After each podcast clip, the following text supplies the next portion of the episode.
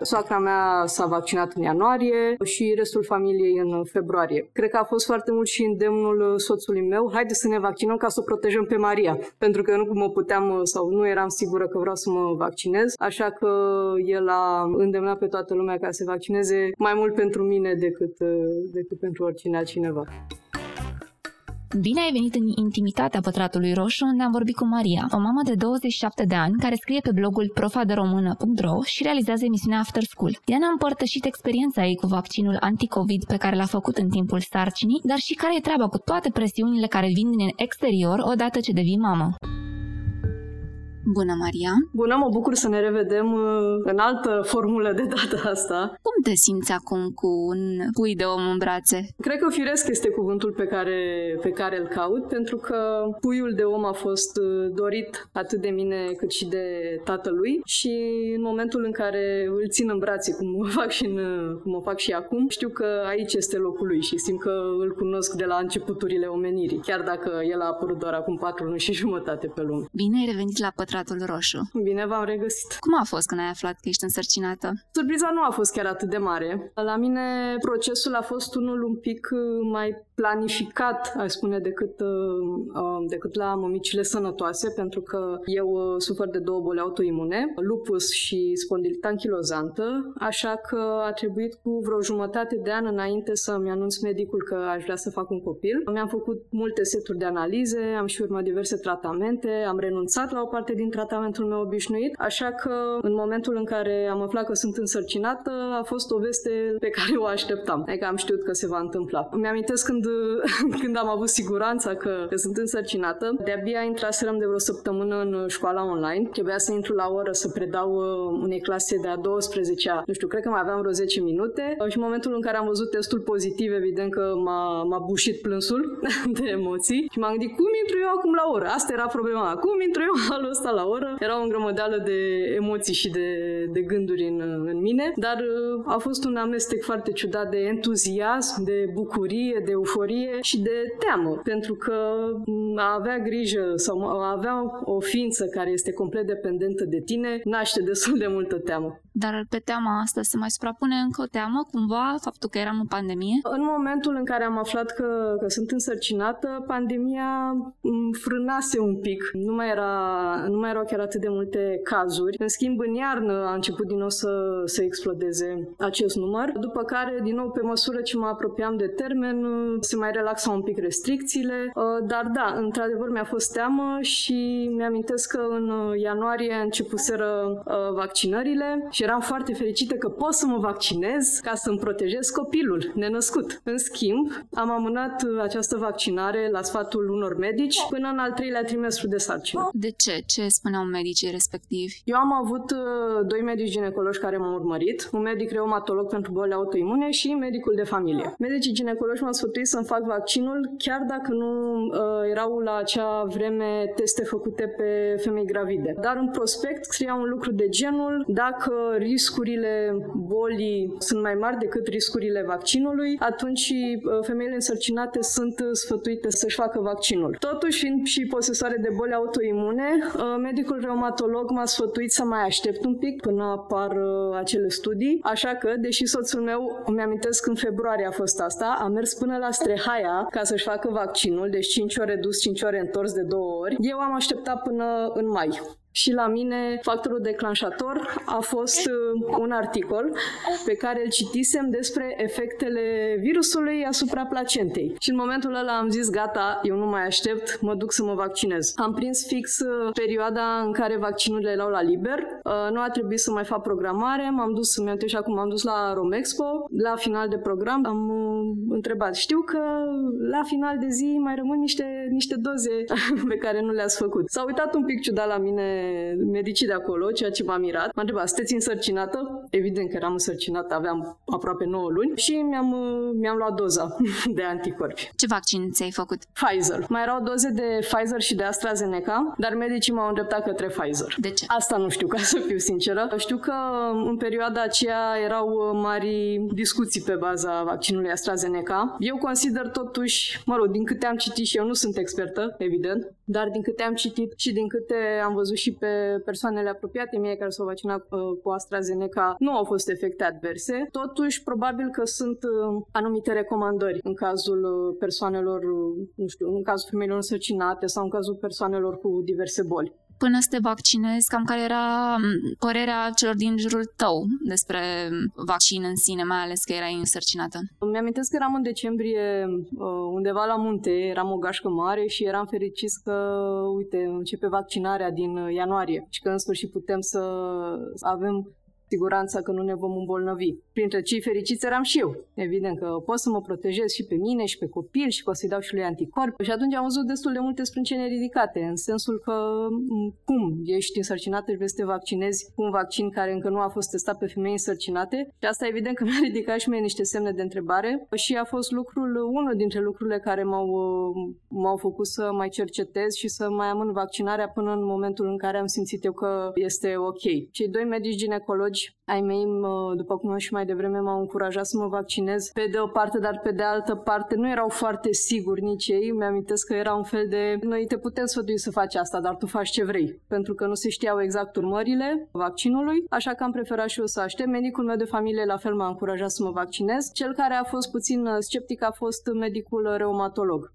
care mi-a zis exact lucrul uh, pe care mi l-au și prietenii mei uh, atunci în discuția aceea de la munte, că încă nu s-a testat, așa că este bine să aștept. Cu timpul au apărut uh, și recomandările Societății de Obstetrică și Ginecologie din România, care spuneau că femeile însărcinate și cele care alăptează se pot vaccina fără probleme și am văzut că și în momentul ăsta există o campanie de conștientizare foarte, foarte populară pe rețelele de socializare. Eu sunt și în diverse grupuri de mămici, evident că, că era inevitabil să nu fiu. Și am văzut tot felul de păreri în grupurile în care majoritatea mamelor, acum s-ar putea să sune un pic cinic ceea ce zic, dar în grupurile în care majoritatea mamelor sunt mame de carieră cu studii superioare, am observat că rata vaccinării este mult mai mare decât în grupurile în care poate accesul la educație al mamelor nu a fost chiar atât de, de profund sau de mare, pentru că sursele de informare ni le alegem și după, după cum vrem noi, adică vrem să auzim niște lucruri și ne căutăm aceste surse de informare. Și am zis și eu, și o să o zic în continuare, că ăsta este marele nostru handicap, de fapt, la nivel național. Că nu știm să cercetăm, nu avem spirit critic și nu știm să facem săpături ca să căutăm uh, informațiile reale, informațiile adevărate. Eu sunt pro-vaccinare, cu siguranță. Băiețelul meu are toate vaccinurile la zi, plus pe cele opționale, deci cele obligatorii și cele opționale. Eu sunt uh, vaccinată, îmi fac vaccinul antigripal, vreau să-mi fac acum și a treia doză de vaccin împotriva virusului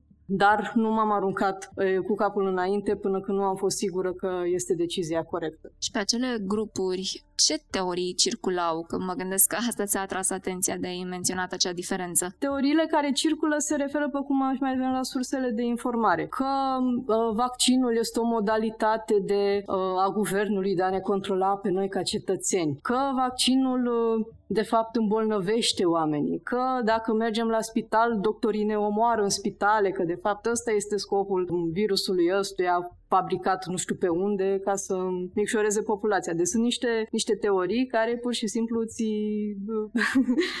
Mie, mi-a, mi-a stat mintea în loc citindu-le. Pe de o parte, sau nu știu, un pic de arăsuplânsul. Pe de o parte e foarte puțin amuzant, dar e mai mult tragic când uh, conștientizez cât de mare este rata oamenilor care consideră, care cred lucrurile astea și care nu se vaccinează din cauza faptului că ne controlează guvernul prin, uh, prin acest vaccin. Cineva a întrebat, ai făcut COVID înainte de vaccin? Nu, n-am făcut COVID. Tatăl meu a făcut COVID, a fost o experiență traumatizantă. Părinții mei locuiesc în Călăraș. Noi locuim în București. Și nu știu exact, nici el nu știe cum a reușit să le ia pentru că s-au protejat cu sfințenie, dar uh, având diverse boli, probabil a avut imunitatea mai scăzută și a prins virusul mai ușor. Și mi-am că erau niște restricții de noapte. Uh, nu aveam voie să circulăm după ora 8 sau după ora 10, o chestie de genul ăsta. Dar noi, eu și soțul meu, am fost nevoiți să mergem de la București, să mergem la Călăraș ca să-i ducem un, uh, un tratament care nu se se găsea în Călăraș și a ieșit mama mea pe... Mama mea n-a avut nimic. Culmea. Nu știu cum s-a întâmplat. A ieșit pe balcon cu o pungă legată cu o sfoară, a lăsat punga în jos. Noi am pus pastilele și am plecat înapoi la București. A fost, a fost o experiență cruntă prin care sper să nu mai trecem vreodată. Dar acum e bine, slavă Universului. Noi nu am făcut COVID. Mă mir, mă mir pentru că în București e foarte multă, foarte multă expunere. E inevitabil să nu fie expus într-un fel sau altul, dar uh, n-am făcut. Nu ți-e teamă că vei rămâne infertilă?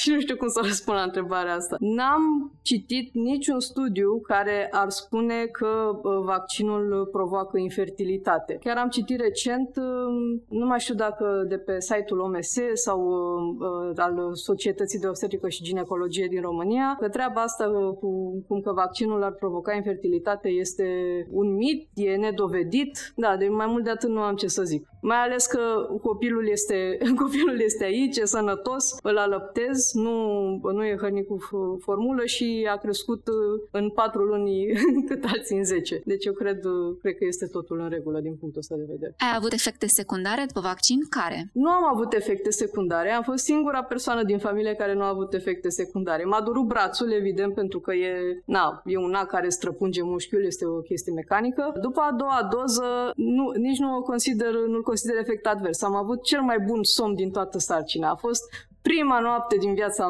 din viața mea, din acele 10 luni în care am dormit de la 10 până la 7 dimineața. A fost minunat. Chiar râdeam cu soțul meu, zic, mi-aș mai face o doză numai pentru somnul ăla. Dar alte, alte efecte adverse n-am avut. Cineva a întrebat de ce ți-a fost frică după vaccin? După vaccin nu mi-a fost frică de nimic. Am făcut alegerea informată și mi-am asumat-o. Medicii, după cum am și mai devreme, m-au încurajat să fac vaccinul, așa că știam că nu voi avea absolut nicio problemă. Cineva a întrebat cum știi dacă copilul va avea anticorpi anticovid? Pentru că și acest lucru este, este dovedit. Recunosc, nu i-am făcut test de anticorpi băiatului pentru că numai de asta, numai pentru asta n-aș fi vrut să-l înțep, dar uh, având în vedere că uh, studiile și că medicii mei mi-au zis că băiatul va dezvolta anticorpi, nu, nu am stat să caut nod în papură și să spun că nu se va întâmpla asta.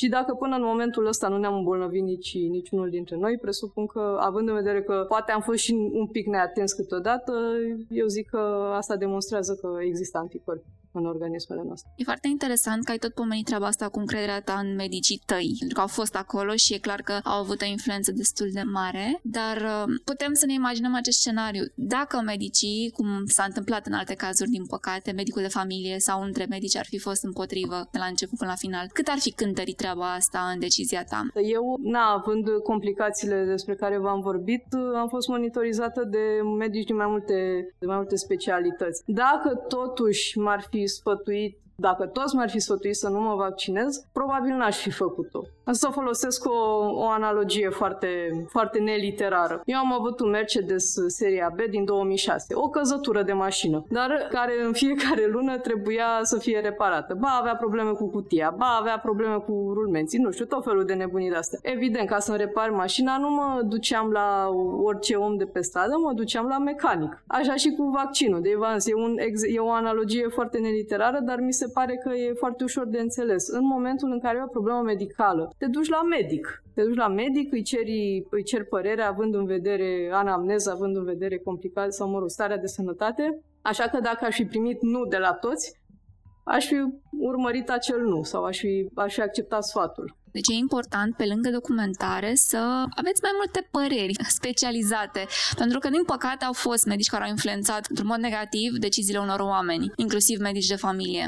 Pe mă îngrozește, mă îngrozește treaba asta, lipsa de încredere în medici. Ce aș dori să ne spui, pentru că nu știu cât sunt conștienți de treaba asta între ascultătorii noștri, câte vaccinuri trebuie să faci când ești mic? În maternitate, deci în primele două zile după naștere, îi se fac uh, două sau trei vaccinuri, nu mai știu exact, am carnetul, am carnetul de vaccinare acasă. După aceea, la două luni se fac uh, încă două, la patru luni unul opțional, deci e la alegerea fiecărui părinte dacă vrea să l facă sau nu, eu i l-am făcut și din nou rapelul pentru cele de la două luni. După aceea, la 9 luni, a treia doză pentru, pentru aceste vaccinuri. Apropo de a treia doză, la 11 luni alt vaccin, la un an încă un vaccin și după aceea la 5 ani și la 14 ani, dacă nu mă înșel. Deci în primul an, în primul an sunt cele mai multe vaccinuri. Pentru boli de genul uh, hepatită, tuberculoză, oreion, uh, bolile copilării în mare parte. Știi cumva cel opțional pentru ce este? Cel opțional este pentru, uh, se numește Rotarix și este pentru boli care afectează plămânii, pentru boli respiratorii. Această listă de vaccinuri este recomandată de medic. Evident, da, da, da. După cum ați majoritatea sunt obligatorii. Adică nu, dacă vrei să-ți înscrii copilul la grădiniță sau să-l duci undeva într-o colectivitate, dacă nu are toată schema de vaccinare, dacă, dacă nu are schema de vaccinare completă, am impresia, n-aș vrea să dau informații greșite, dar cred că nu este primit. De exemplu, eu am căutat pentru Petru, lui place foarte mult în apă. Și am căutat uh, Aqua Bebe, să văd dacă există piscine pentru bebeluși. Și într-adevăr există, dar fără, uh, fără schema de vaccinare completă până la vârsta respectivă nu, nu este primit. Dacă va fi disponibilă vaccinarea anticovid și la pui din acești amici de om, ce vei face? Voi vorbi cu pediatrul și în funcție de, uh, de recomandările lui voi decide dacă îi fac sau nu vaccinuri. În principiu eu nu văd nicio problemă în a-l face. Am văzut că în Statele Unite a fost acceptat vaccinul Pfizer pentru copii uh, între 5 și 12 ani, dacă nu mă înșel. Deci presupun că ne îndreptăm ușor, ușor și către vaccinul pentru copii sub 5 ani. Atâta timp cât am garanția că îl protejează de virus, eu uh, îl aș face dacă sunt încurajată de specialiști, evident, să, să facă acest lucru. Cum te-ai pregătit tu să fii mamă în, într-un context uh, medical destul de nefericit? Ai născut într-o perioadă cu mai puține cazuri, dar uh, sigur ai avut niște griji. Care au fost acele griji pentru contextul ăsta? Am avut griji cu siguranță. În primul rând, eu mi-am dorit foarte mult să nasc natural. Mi-a fost groază de ideea de cezariană, de ideea de operație. Și cumva eu rămăsesem din anii trecuți cu gândul că, având spondilită anchilozantă, deci având o boală autoimună care afectează oasele, eu nu pot naște decât prin cezariană. Totuși am dat de niște medici extraordinari care m-au încurajat să nasc natural și care mi-au explicat că, de fapt, nu există nici nicio restricție din punctul ăsta de vedere în ceea ce privește cezariană versus naștere naturală. Deci asta a fost o primă grijă. O a doua grijă a fost evident îmbolnăvirea cu, cu virusul. Inițial eu eram monitorizată la un spital privat, la o clinică privată, dar în momentul în care mi s-a făcut uh, oferta de preț, mi s-a părut de-a dreptul exorbitantă, ca să nu folosesc alt termen, așa că m-am mutat la un spital de stat și nemai fiind de mult prin spitale de stat, mă gândeam că, că poate, na, sunt niște prejudecăți din astea pe care cred că le avem majoritatea. Că în spitalele de stat nu, nu, se, nu există grijă la, la fel de mare ca în spitalele private. Dar uh, și această teamă mi-a fost uh, scoasă din rădăcini în momentul în care am început să, să merg la controle și să văd că, de fapt, uh, era foarte multă igienă și condiții cam ca la privat. Deci asta a fost o a doua temere. O a treia temere a fost legată de suportul sau, mă rog, de de vizitele, de vizitele celor apropiați fix, îmi amintesc că am fost printre primele cupluri cărora li s-a permis să, soților li s-a permis să asiste la naștere. Nu a asistat la nașterea propriu-zisă, dar a, a așteptat pe hol și a fost a treia persoană care, care l-a văzut pe Petru. Lucru care nu se mai întâmplase de un an și jumătate la noi în țară. Deci toate temerile au fost cumva eradicate de contexte mai mult sau mai puțin fericite. Și ce temeri aveai pentru tine? Independent de criza medicală, independent de procesul nașterii, ce grijă aveai pentru tine ca mamă, înainte să fii mamă? Eu am fost foarte zen toată, toată sarcina. De când am aflat că sunt însărcinată și până, până am născut, am fost uh, foarte liniștită, foarte calmă și m-am gândit că dacă sunt eu calmă în sarcină, așa va fi și copilul după naștere. Ei, copilul după naștere a avut colici, dar mă rog, asta e o altă discuție. Pentru mine,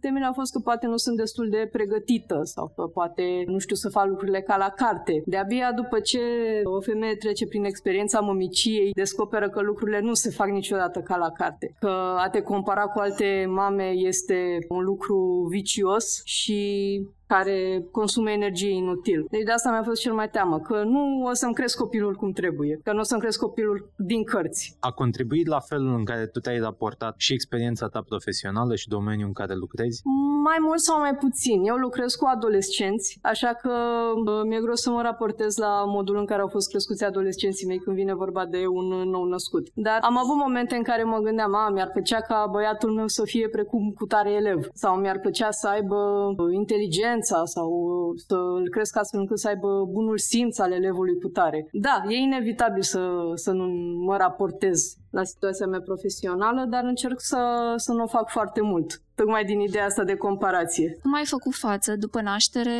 tuturor uh, fricilor care apar și din cauza pandemiei și mai ales din nevoia asta de a-ți proteja copilul, să nu interacționezi cu, nu știu, străini care ar putea să-l pună în pericol? Ce am făcut concret a fost că n-am făcut nimic pentru că am fost norocoasă. Uh, de fapt, sunt norocoasă că am un soț care e la fel de implicat în procesul creșterii copilului pe cât sunt și eu. Uh, sunt norocoasă pentru că și părinții mei și stocrii mei ne ajută foarte mult atunci când simt că poate mi se descarcă bateriile, pentru că a crește un copil e mult mai solicitat decât mă așteptam. Spuneam mai devreme că am fost foarte zen în sarcină și mă gândeam, ei, ce face un bebeluș toată ziua? Doarme și mănâncă și îl mai schimb scudecul din când în când. Ei, nu e chiar așa, că e, e o ființă umană, așa că are nevoi ca ale noastre pe care totuși nu știe să le exprime cum le exprimăm noi, evident. Dar da, asta am făcut. Am profitat de tot ajutorul pe care l-am putut primi. Nu am fost genul de mamă, mamă elicopter este termenul care să se aplece asupra copilului, să nu lase pe nimeni în jurul lui. Uh, într-adevăr, nu l-am expus persoanelor străine, evident, dar uh, în momentul în care am simțit că am nevoie de o oră de somn în plus, sau uh, să mă întind un pic, pentru că alăpt, alăptarea e un proces destul de complicat, mai ales la început și la un dat simți nevoia să te detensionezi. Deci în momente ca astea am cerut ajutorul și asta, asta m-a ajutat foarte, foarte mult. Persoanele din jurul tău erau vaccinate? Da, toată lumea era vaccinată. Soacra mea s-a vaccinat în ianuarie și restul familiei în februarie. Cred că a fost foarte mult și îndemnul soțului meu, haide să ne vaccinăm ca să o protejăm pe Maria.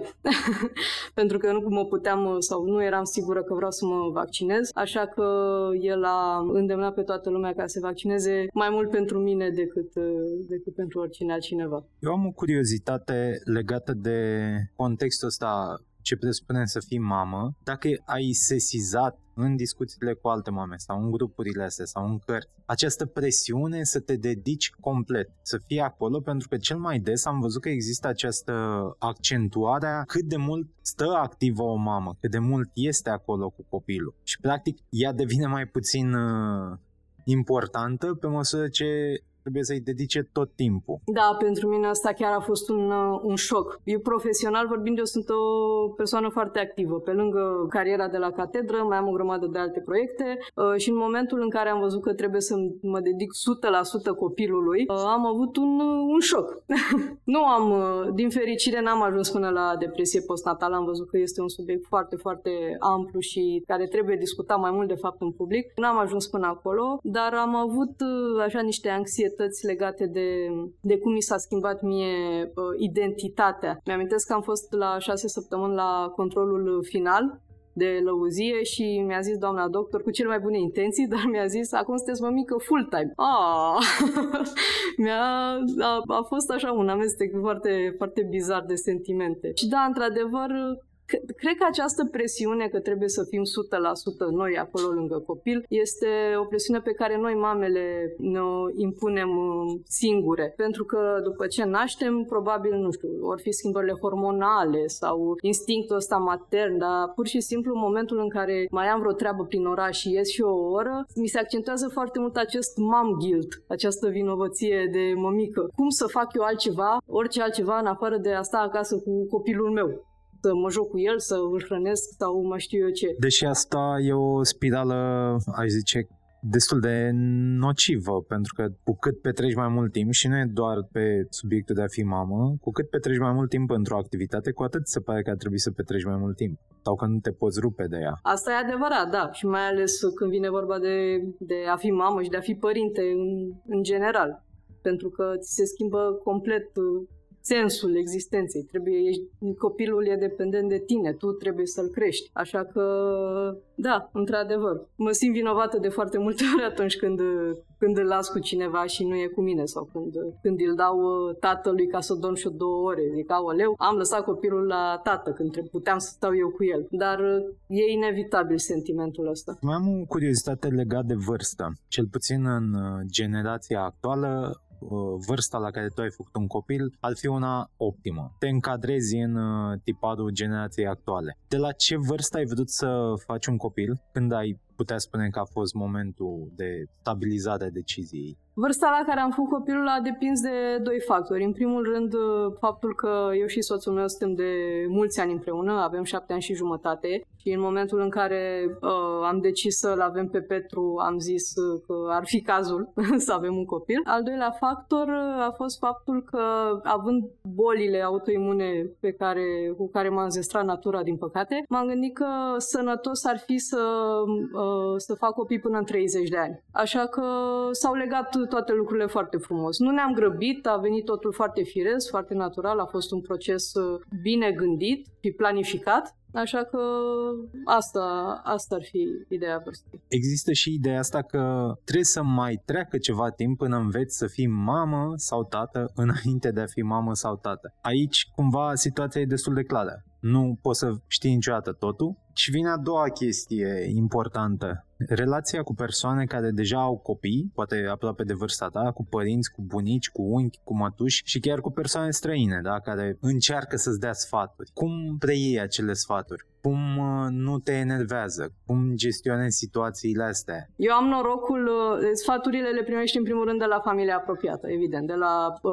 bunici de la bunicii băiatului. Eu am noroc de părinți și de socri foarte înțelegători care mă lasă să-mi cresc copilul în uh, legea mea, conform normelor de parenting, urăsc cuvântul ăsta, dar o să-l folosesc, de parenting actuale. Pe de altă parte, felul în care ne-au crescut ei pe noi nu sunt departe de modul în care îl cresc eu pe Petru. În afară de ideea asta că pune-i căciuliță ca să nu răcească băiatul, lucrurile merg în același fel. Acum cum au fost acum 27-28 de ani cât, cât avem noi în acest moment. Sfaturi nesolicitate n-am prea primit. Mie îmi place să ies cu el la plimbare în, în marsupiu. Un cărucior nu prea stă, e foarte agitat, la un moment dat începe să chiuie, sau hai, prefer să-l țină marsupiu ca să fie liniștit și să admire lumea de afară în, în voie. Uh, și mai sunt diverse persoane care sunt absolut șocate de ideea asta de a ține copilul în marsupiu. Îl înveți în brațe, îl, îl învățați în brațe. Deci oameni străini pe stradă care îți spun așa out of the blue, îl învățați în brațe. Nu există lucrul ăsta.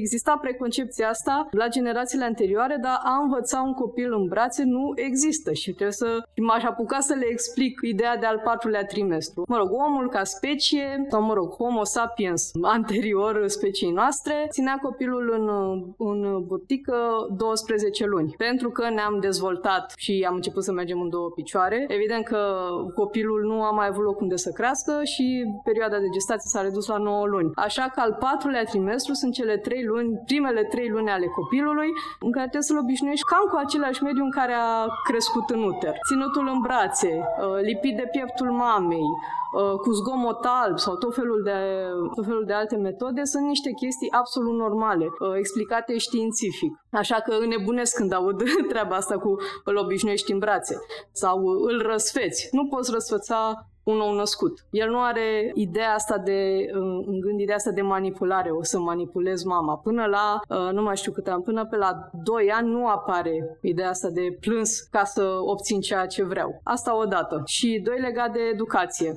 Absolut nimic nu te pregătește, nici, nici 500 de cărți de parenting sau cursuri de puericultură nu te, uh, nu te pregătesc pentru ceea ce urmează după naștere. V-am și mai devreme eram foarte liniștită în timpul sarcinii și în momentul în care am născut și am văzut cam care e treaba cu creșterea unui copil, am fost lovit așa ca de tren. Dar învățarea se produce și când ai un copil sau uh, după ce uh, ți se schimbă așa statutul social. Nu, nu cred că, că se oprește odată cu apariția unui copil. Sau, uh, într-adevăr, identitatea mamei se schimbă un pic, după cum am și mai devreme. Dar uh, pe măsură ce se obișnuiește cu viața de mămică și cu temperamentul copilului, își poate relua obiceiurile astea de învățare și altceva în, în afară de cum a crește un copil. Dacă tot suntem la educație, asta e o întrebare de, din sfera celor de unde te vezi peste 5 ani. Sigur uh, vei ajunge în punctul ăla, așa că te întreb de acum ce fel de educație ai vrea să-i dai și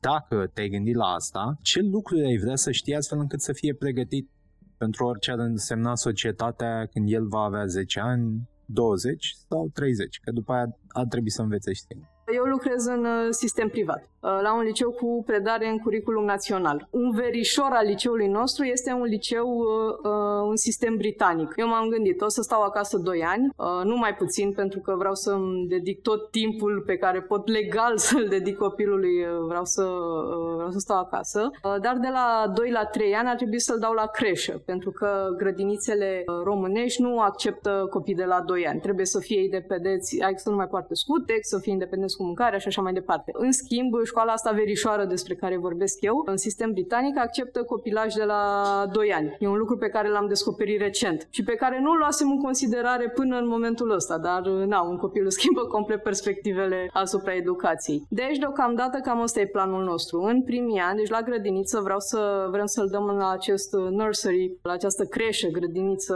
în sistem britanic, unde profesorii sunt nativi, sunt vorbitorii de limba engleză nativi. După care, nu știu, dacă o să-i placă genul ăsta de abordare, vom continua la primar, gimnaziu, liceu, tot în sistem britanic, dacă nu, îl mut în, în sistem românesc. Vreau să îl învăț să fie independent și să-și ia, să ia propriile decizii. Nu vreau să îi impun un sistem de învățământ dacă lui nu-i place acel sistem.